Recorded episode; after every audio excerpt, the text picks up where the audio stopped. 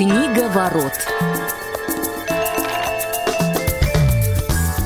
Здравствуйте, добрый день. В эфире программа «Книговорот». Федор Замыцкий, Василий Дрожин у микрофона. Федя, привет. Привет, Вася. Привет нашим дорогим радиослушателям. Очень рад всем. Да, сегодня такая небольшая ностальгия по около спорта, потому что тема э, в контексте, наверное, проходящего чемпионата мира. Э, немножко отвлечемся. Федь, как ты вообще успеваешь ли наблюдать за Мундиалем? Слушай, я вообще много матчей смотрю, на самом деле. Я прям сейчас боюсь, что наш разговор сведется к разговорам не о книгах, а о футболе, поэтому с этим нужно быть аккуратнее постараемся. Я специально сегодня э, вот все книги, которые касались спорта, я пытался найти сначала в других направлениях и жанрах, и только если уж совсем ничего не было, брал футбол, потому что знаю, что у тебя таких примеров, скорее всего, окажется больше. Сегодняшняя наша тема, книги друзья...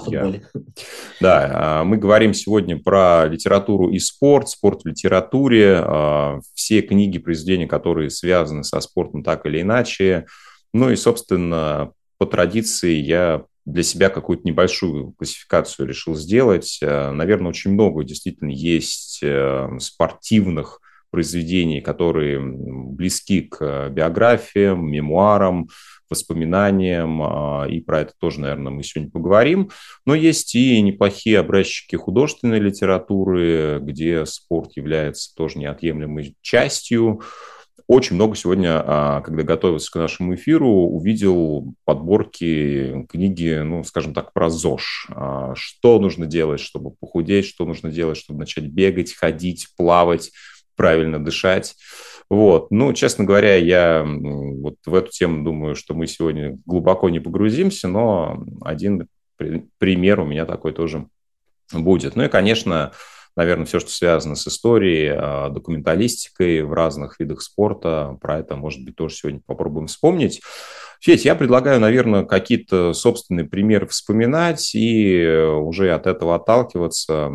Сделаем сегодня такой эфир анонсов, а, то, что читали, то, что нравится, то, что можем рекомендовать нашим радиослушателям. И, наверное, предлагаю с самой такой объемной части начать. Все, что связано с историями, биографиями, мемуарами – а, вот кто у тебя любимый автор или автор для тебя вторичен, а скорее герои, может быть, этих произведений? Ну, если честно, у меня вот на самом деле ты сказал, что у тебя много примеров. примеров как раз а, не так сильно много, но а, вот я хотел еще начать с той мысли, что э, если мы как раз говорим про художественную литературу, мне кажется, почему-то вот в кино и, например, в мультиках, если очень сильно хорошо развита там, спортивная тема, она как-то подкреплена обычно, ну, действительно интересным сюжетом, то есть там, от а, каких-нибудь э, спортивных фильмов, всем известных, да, российских и нероссийских, там, начиная там с какой-нибудь легенды номер 17 до какого-нибудь Рокки, да, и заканчивая там мультиком «Тачки», все это достаточно интересный сюжет, который действительно захватывает, только как раз э, в литературе э, не очень сильно это получается, но при всем при этом есть какие-то отдельные примеры, где спорт играет такую весомую роль.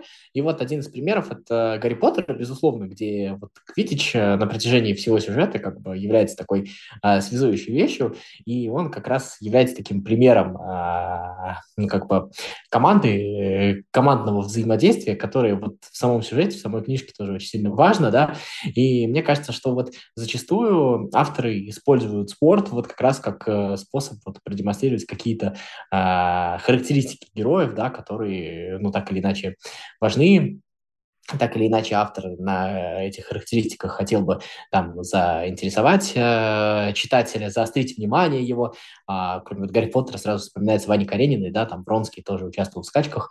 В общем-то, там тоже были показаны определенные черты его характера.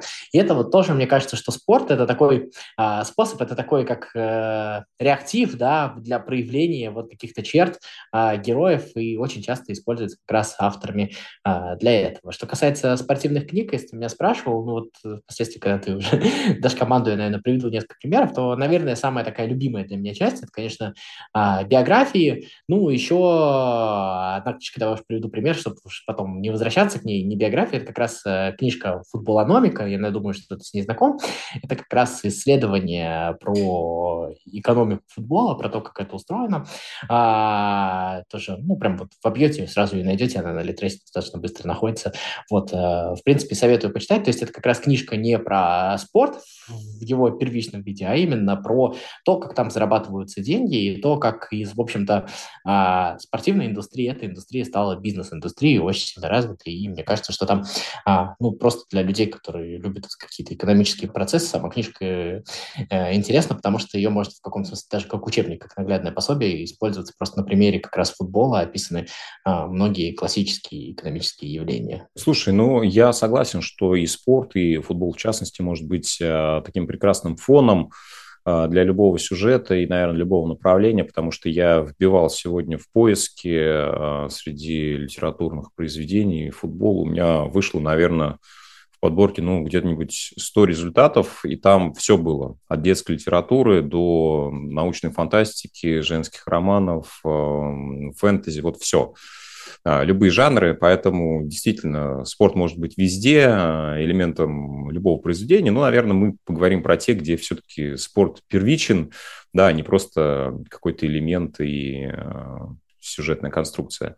Давай я начну про биографии. Вот я три книжки отобрал, две из них я прочитал достаточно давно.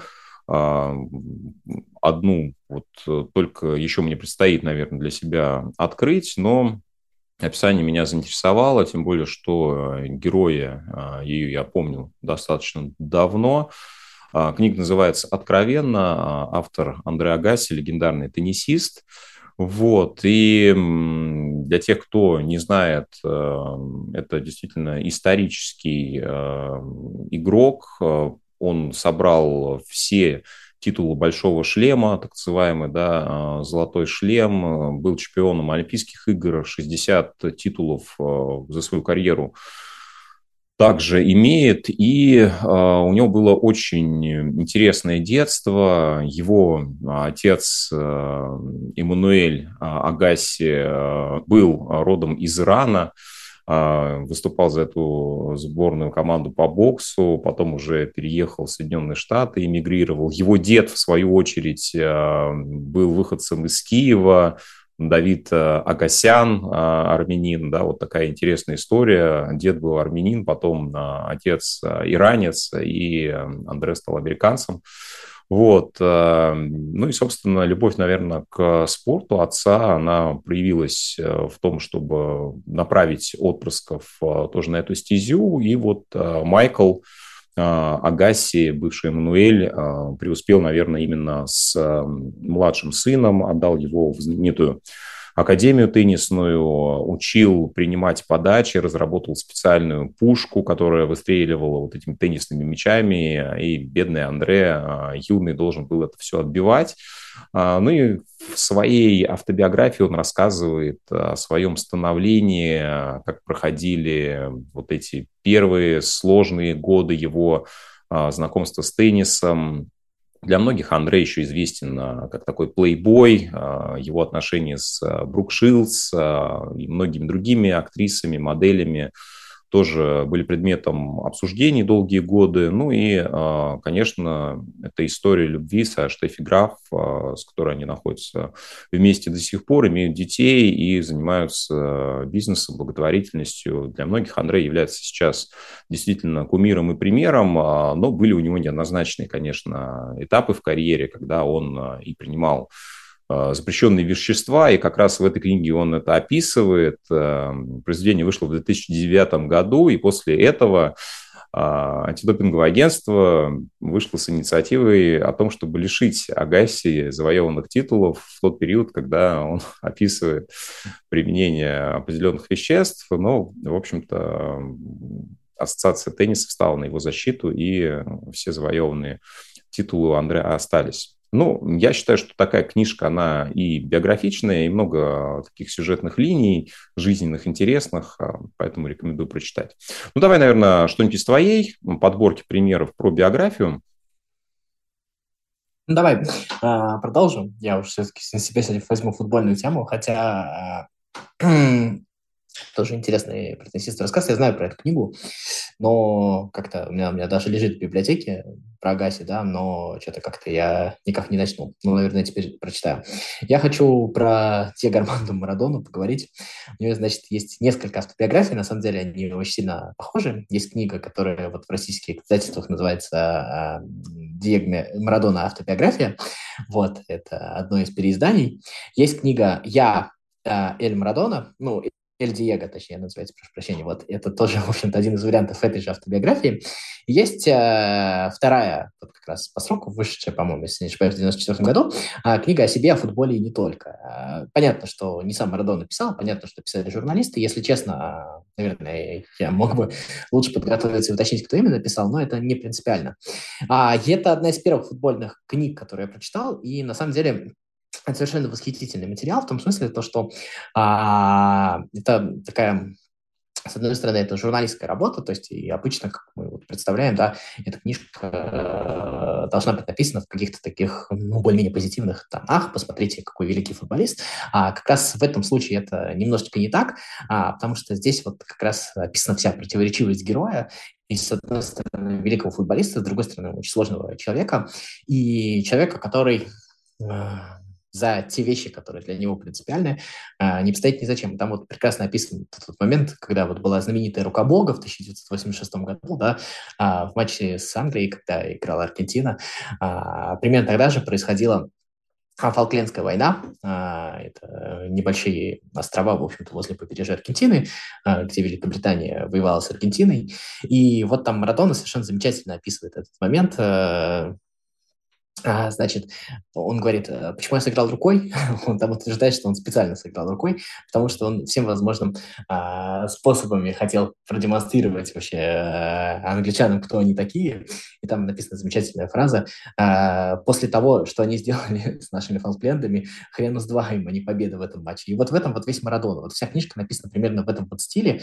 А, в этом стиле, с одной стороны, а, обаятельного хулиганистого, местами отвратительного, но в чем-то приятно отвратительного человека, и в то же время а, человека, если вдумываться, местами мерзкого, но при всем при этом почему-то у тебя это все равно вызывает симпатию. То есть я вот, вот эту книжку, наверное, как раз порекомендовал бы прочитать именно с точки зрения биографии, именно не как набора фактов, а такого совокупности, что ли, психологического портрета героя, который, мне кажется, в этой книге совершенно замечательно отражен. Это как раз, еще раз повторю, Диего Марадона о себе, о футболе и не только. А, вот у меня тоже есть очень а, противоречивый герой. А, книгу я читал вот как раз, наверное, лет 10 назад. А, Лэнс Армстронг а, о велоспорте не только, возвращение к жизни. И для тех, опять же, кто не знает, Лэнс а, Армстронг – легендарный велогонщик, семикратный обладатель лидерства в Тур де Франс. Вот, но все эти титулы у него впоследствии были скажем так, э, забраны, да, все это у него отобрали, потому что было доказано, что Лэнс употреблял а, допинг систематически, но книга вышла задолго до того, как а, это было доказано, и она повествует об истории становления его как гонщика, при этом а, в возрасте 25-26 лет у Лэнса обнаружили рак в запущенной стадии, и шансы выжить его были 20%. А, он прошел а, экспериментальный курс химиотерапии, и не просто выжил, да, не просто вернулся к полноценному существованию, но стал участвовать в этих гонках, и как раз после этого одержал свои легендарные семь подряд побед в Тур де Франс. Да, а, наверное, вот, конечно, впечатление получается очень смазанным, потому что книжка такая супер мотивирующая, там рассказывается о трогательных взаимоотношениях с его супругой, которая его поддерживала на этом самом сложном этапе жизни для него. Да, описывается то, как он вернулся, то, как он победил вопреки всему. И если не знать, э, не открывать Википедию и не знать, что было дальше, конечно, классная, красивая история. Но э, невозможно ну, как бы, закрыть глаза и не открывать их во внешний мир.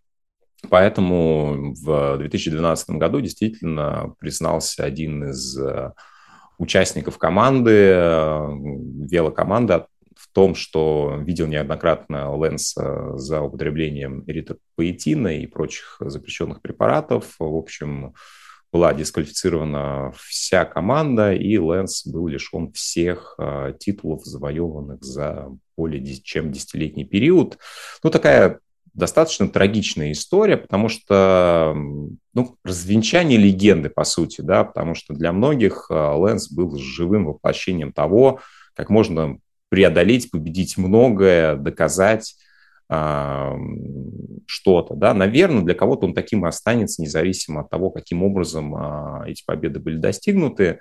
Да, здесь, наверное, стоит разделять какие-то жизненные э, моменты и спорт высоких достижений. Ну вот в 2013 году в интервью Опри Уинфри он признался в том, что действительно употреблял допинг и ну, выступил с таким развенчанием, наверное, вообще большого спорта, сказал, что вообще практически все великие достижения устанавливаются таким образом, поэтому я делал просто то, что делали другие.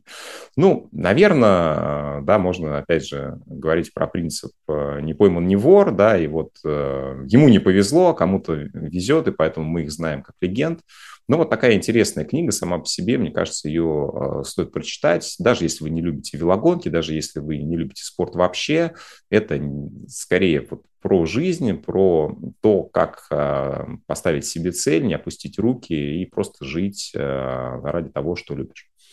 Ну что, едем дальше? Мне кажется, еще история с допингом, она же дополняет в каком-то смысле книгу про, Армст... про Армстронга. Я не знаю, вот в моем мире Лэнс Армстронг, конечно, не перестает быть великим спортсменом. Ну, я не знаю, как ты к этому вот относишься. Интересно просто. Просто мне кажется, что да, это, безусловно, то самое темное пятно, которое существует, которое нужно признать, с которым вот, ну, как бы нужно считаться, но при всем при этом, мне кажется, тут, э, хорошо бы, чтобы не срабатывала та самая пресловутая культура отмены, потому что э, понятно, что в каком-то смысле честность его побед, э, они под вопросом, но это не значит, то, что там Лэнс Армстронг там никакой гонщик, то, что он там, я не знаю, э, там, я не знаю, спортсмен хуже, чем о нем думали, то есть вот вся вот эта вот история, мы не знаем, да, как бы это бы было бы, если бы это было бы не так, но мне кажется, что это просто еще один штрих, который, с одной стороны, не в самом лучшем э, свете рисует да, героя, но с другой стороны, мне кажется, что это делает картину, что ли, более объемной, и от этого, ну, я не знаю, как, как согласишься ты со мной или нет, но в каком-то смысле делает э, Армстронга более живым, более настоящим. Ну, как вот история там с наркотиками Марадоны, да, а, она плохая. То есть человек, по сути дела, а, разлагался, человек, по сути, самоуничтожением занимался. Но почему-то вот в моем мире вот этот вот образ вот, вот все эти истории, они, конечно, дополняют, они показывают вообще сложность всего этого большого спортивного дела, да, то, что это все, а, ну, есть вот э, красивая часть, которую мы видим, в общем-то, на своих телеэкранах, пусть даже иногда трагичную, но все-таки красивую, а за пределами этого всего существует еще целый мир, и эти люди живут вот этой вот большой объемной жизнью. Как ты вообще ко всему этому относишься? Слушай, я с тобой согласен абсолютно, и я думаю, что и Лэнс во многом прав, да, вот э, действительно мы видим спорт э, только с одной одной стороны, с э, какой-то красивой, э, да, это яркая картинка, и никто не знает, как э, все это происходит на самом деле.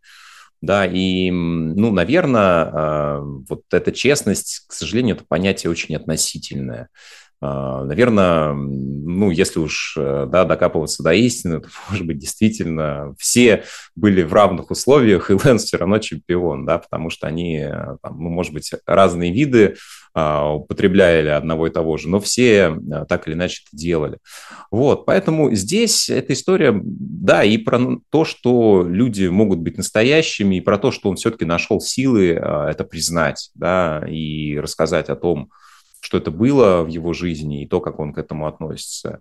Опять же, да, это история про двойные стандарты, что... Мне кажется, еще да, прости, Спорт, он немножко мне... лицемерен, как ни крути. Да, но мне кажется, что еще тут не совсем правильно как бы обелить его и сказать, да, вот он принимал допинг, но на самом деле все принимали, и поэтому это не считается. Нет, это как раз считается. И мне кажется, то, что а, в, в этом-то идея, то, что в этом-то и трагизм вот этой вот ситуации, то, что вот великий спортсмен вот так вот, э, не то чтобы закончил, он продолжает, да, и раз он дает интервью, раз он в состоянии признаться, то есть он продолжает существовать как личность, да, но в этом есть э, тоже определенная но если уж мы вот в этой программе говорим о литературе, это же тоже литературность истории, это же тоже драматургия, это то, что мы, в принципе, любим в книжках. То есть, когда а, вот есть эта сторона сюжета, есть эта сторона сюжета, и они должны сосуществовать. И, то есть, как бы а, э, герой от этого не перестал существовать. Он, он по-прежнему есть, и он стал еще, возможно, более объемнее от этого. Безусловно, интерес к а, его фигуре, личности, он только возрос после этого. Да, и очень много было разных противоречивых точек зрения. Его книги написанные про велоспорт, э, перемещали да, из там, научной литературы в область какой-нибудь фантастики и так далее. Специально были показаны такие мероприятия. Но, тем не менее, да, Лэнс, э, он все равно великий, да, и для многих таким и останется. Ну что, а, слушай, я могу еще пример привести или Давай хочешь... я приведу, пока Давай. я все-таки mm-hmm. про футбол больше поговорю. А, это, опять же, история такая, как вот мы про Армстронг с тобой говорили, но есть биографии, уже написанные как, про какие-то этапы а, великих людей, которые, в общем-то, свою великую карьеру еще не закончили. И здесь я хочу поговорить про а, автобиографию тоже Пепа Гвардиола, которая называется «На пике». Многие, шутя, называют эту книжку «На пике», что, мне кажется, тоже очень э, символично, да. Вот. А, и на самом деле это книга в основном а, именно о периоде работы Гвардиолы в Барселоне. И почему этот этап очень важен? Ну, я думаю, что есть люди молодые, вполне себе, которые повзрослели, которые только сейчас там начинают следить за спортом, за футболом в частности, и они из каждого утюга слышат, что Пеп Гвардиола великий.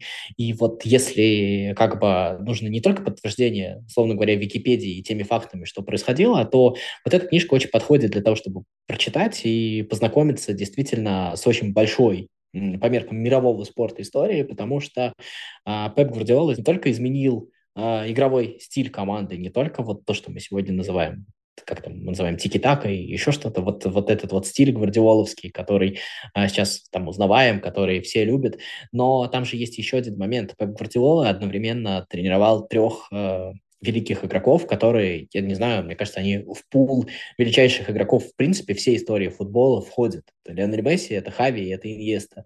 И вот а, понятно, что кто-то скажет то, что очень замечательно, что у тебя появились такой материал, и с таким материалом смог бы кто угодно тренировать, но я так не считаю, потому что мне кажется, что это адски сложный процесс, и сделать из этого а, процесса великую команду в которой вот все эти люди будут не лишними, а все эти люди будут уместны, это совершенно, ну, как бы, на мой взгляд, абсолютное величие.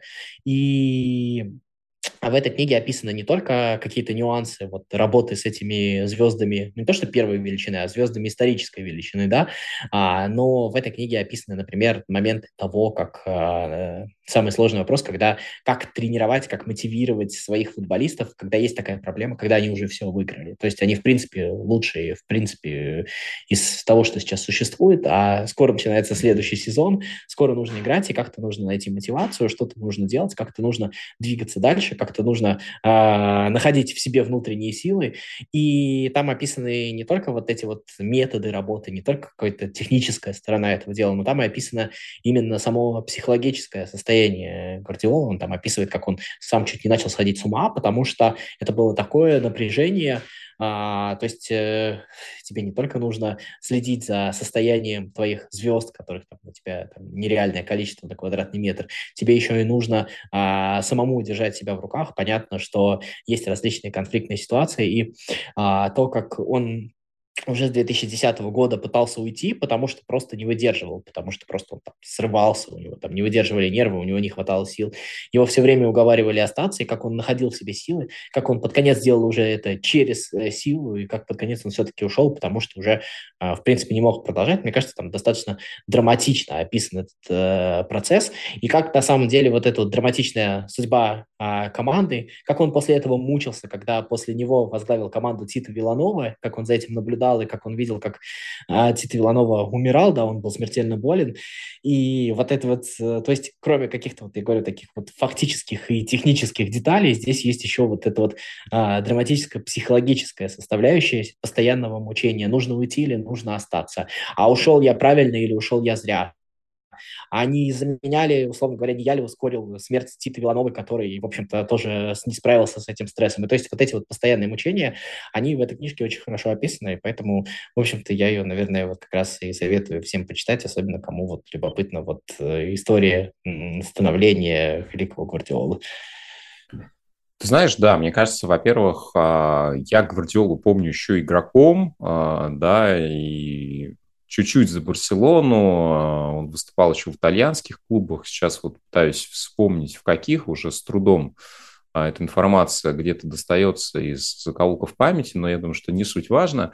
Конечно, это человек-легенда, и вот эти штрихи, которые добавляют яркость его портрету, их всегда интересно изучать, тем более, когда ты это накладываешь на какое-то свое восприятие каких-то событий, а, памятных игр, а, памятных моментов. Да, это человек, который изменил футбол а, не столько как игрок, хотя тоже был ну, мастером первой величины, но, конечно, идеи, которые он реализовывал, реализует и будет это делать еще какой-то период отпущенных ему э, лет тренерской карьеры, да, это, безусловно, останется в памяти. И всегда про эти события интересно читать, э, потому что мы, как правило, видим внешнюю сторону, которая часто немного другая, немного искаженная. Люди привыкли носить маски, и то, какие они под ними оказываются, это прекрасно Я думаю, что... можно наблюдать вот в э, литературе. А, иногда это более откровенные моменты, да, иногда это ну, что, что-то переработано, но тем не менее все равно дополнительные факты, которые раскрашивают свой э, собственный портрет, который у тебя внутри. Я думаю, что мы всегда, еще не всегда как зрители готовы увидеть снятие этих масок, потому что масок, да, представь себе, если бы Пеп Гвардиола вышел бы в 2011 году на пресс-конференцию и сказал бы, мне так трудно, мне так плохо, пожалейте меня, пожалуйста. И вряд ли бы мы его поняли, да, и только вот через вот эти книги мы, наверное, можем вот получить вот эту самую полную картину. Согласен, согласен. А, ну и ты знаешь, у нас время закончилось а, нашего эфира, а я а, писал только две книги из своей подборки, так что... Мне тоже еще одна осталась. Вот, я предлагаю как-нибудь нам сделать вторую часть, потому что есть о чем поговорить, и давай для наших слушателей эту удочку в будущее закинем. Ну и поблагодарим всех тех, кто был сегодня с нами. Федор Замыцкий, Василий Дрожин. Спасибо вам, друзья, и до новых встреч в эфире «Книговорот». Всем пока. Книга ворот.